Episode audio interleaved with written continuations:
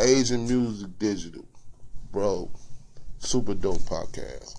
That's exactly what I'm talking about. We got to do a podcast together.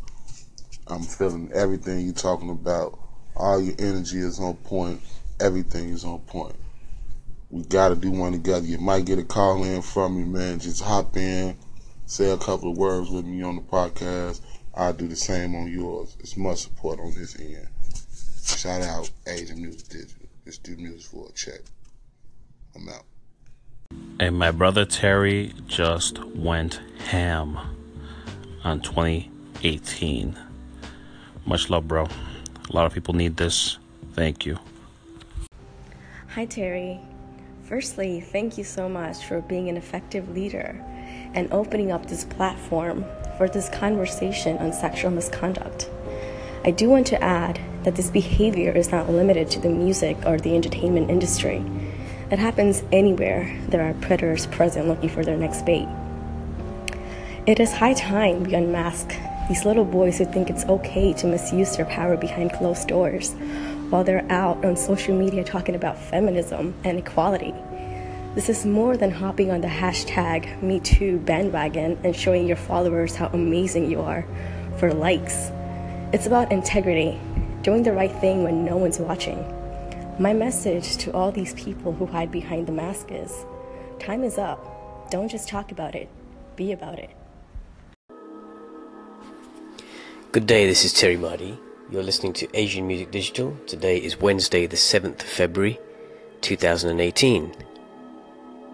Women in the music business, they have a tough time. Now, for men hearing this, they usually switch off, but fellas, I don't want you to turn your ears off right now. I need you to open your mind.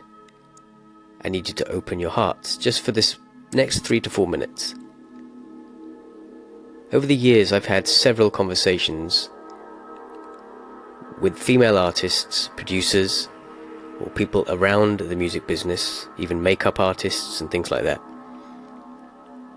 And I've heard over and over again how that they've been objectified and reduced to sexual inanimate objects. See, it starts off pretty cozy the male dominance that exists, the chauvinism that exists amongst often very young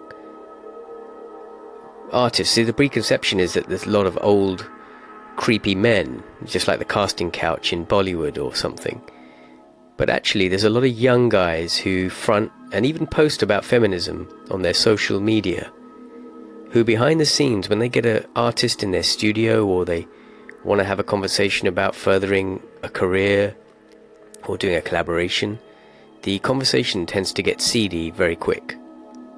And they want to talk about going to dinner and make passes at the girl, and if they don't comply, then the industry turns its back, or that individual who is part of the industry turns his back on that girl and turns to the next girl and essentially just seeks opportunity.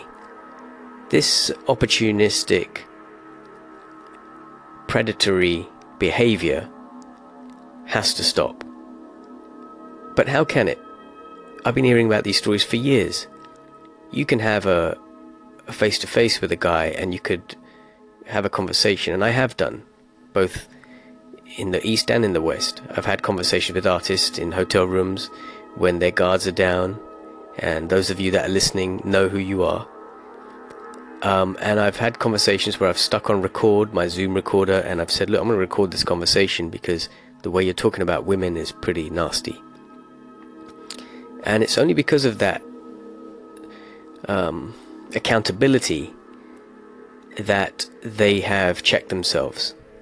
Now, that's not the only way. I'm not saying that we need to record every conversation that goes out there. I, it, the, the problem seems to be much more intrinsic. Perhaps it starts at home, and perhaps it's the way that they've been mollycoddled by their mothers. You know, that could be a generalized statement, but I don't think I'm wrong in some cases. I also think that men need to check themselves a bit. And I think also women, you need to hold men accountable there and then when it occurs. Obviously, the Me Too campaign that's happening in America is sort of really bringing this to light. But lots of people are sort of scared for their careers. They want to comply, they want to be nice, but they don't want to come across as that they're making themselves available sexually. They want to be taken seriously. Every artist I've spoken to who's female, who's in the Asian music business, wants to be taken seriously for their skill. So, why isn't it happening? And what will it take? What will it take for you guys out there, or guys that you know, to stop? To have respect? Do you know about something that's happened like this? Have you got a story about this? If you want to keep it anonymous, please message in. You can DM me at Asian Music Digital on Instagram. You can hit me up on Asian Music Digital. You can find me on Twitter. My name's Terry Mardy. Now, if you know about this stuff, what are you doing about it? And if you're a female artist who, or someone in the music business that is female that has been put through something like this, I want to hear your story. Perhaps you can join Anchor FM and we could talk about it. You can be anonymous or you can speak openly about it. Be brave. I'm with you on this, and I think my community is with you too.